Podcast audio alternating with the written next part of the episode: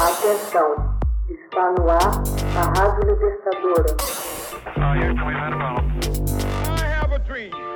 Assim sendo, declaro vaga a presidência da República.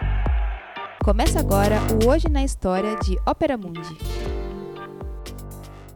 Hoje na história, 1 de fevereiro de 1966, morre o comediante Buster Keaton, gênio do cinema mudo.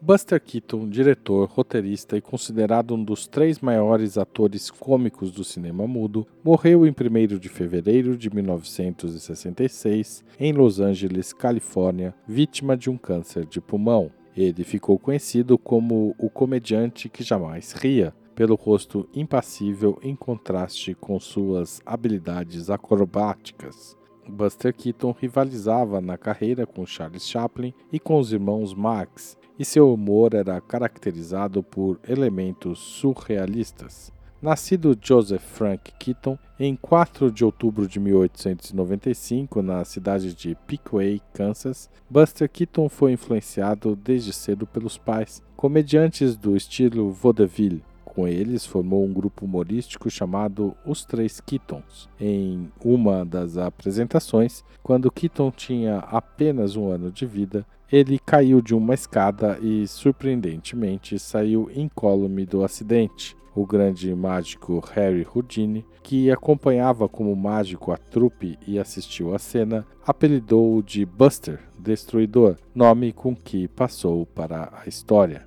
A característica de Keaton, já maiorzinho, era manter a cara imutável em situações hostis. Essa particularidade encantava o público que corria para ver o grupo. Os três Keaton encerrou suas atividades devido a problemas de saúde do pai decorrentes do alcoolismo. Em carreira solo, Buster Keaton decidiu tentar a sorte no mundo do cinema.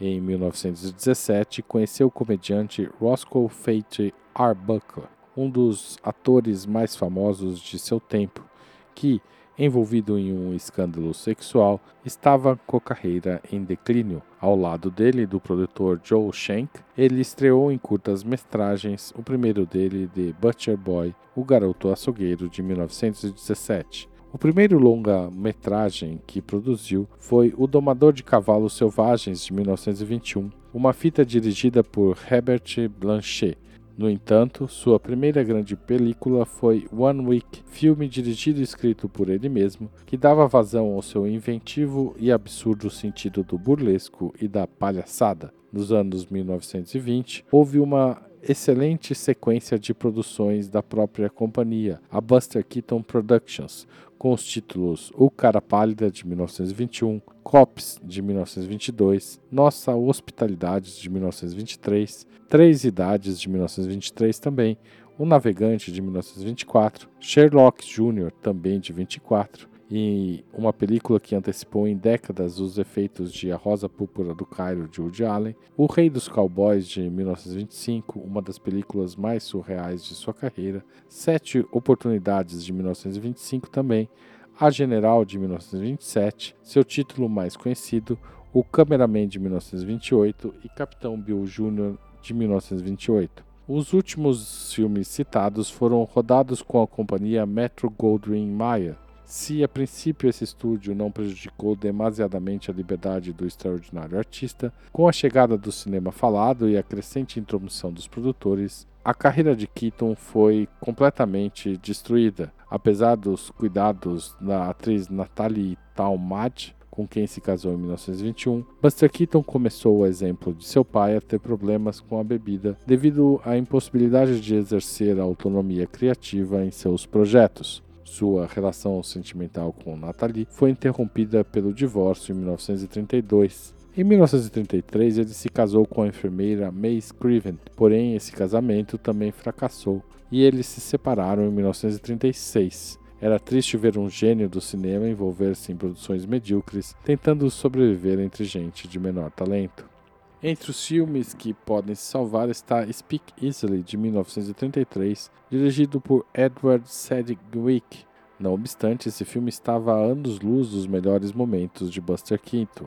Perdido o favor do público, Buster Keaton foi despedido da Metro Goldwyn Mayer por alcoolismo em meados dos anos 30. A partir de então, Buster Keaton passou por diferentes companhias, realizando curtas e inclusive regressou à MGM para escrever gags, sem acreditar muito nelas.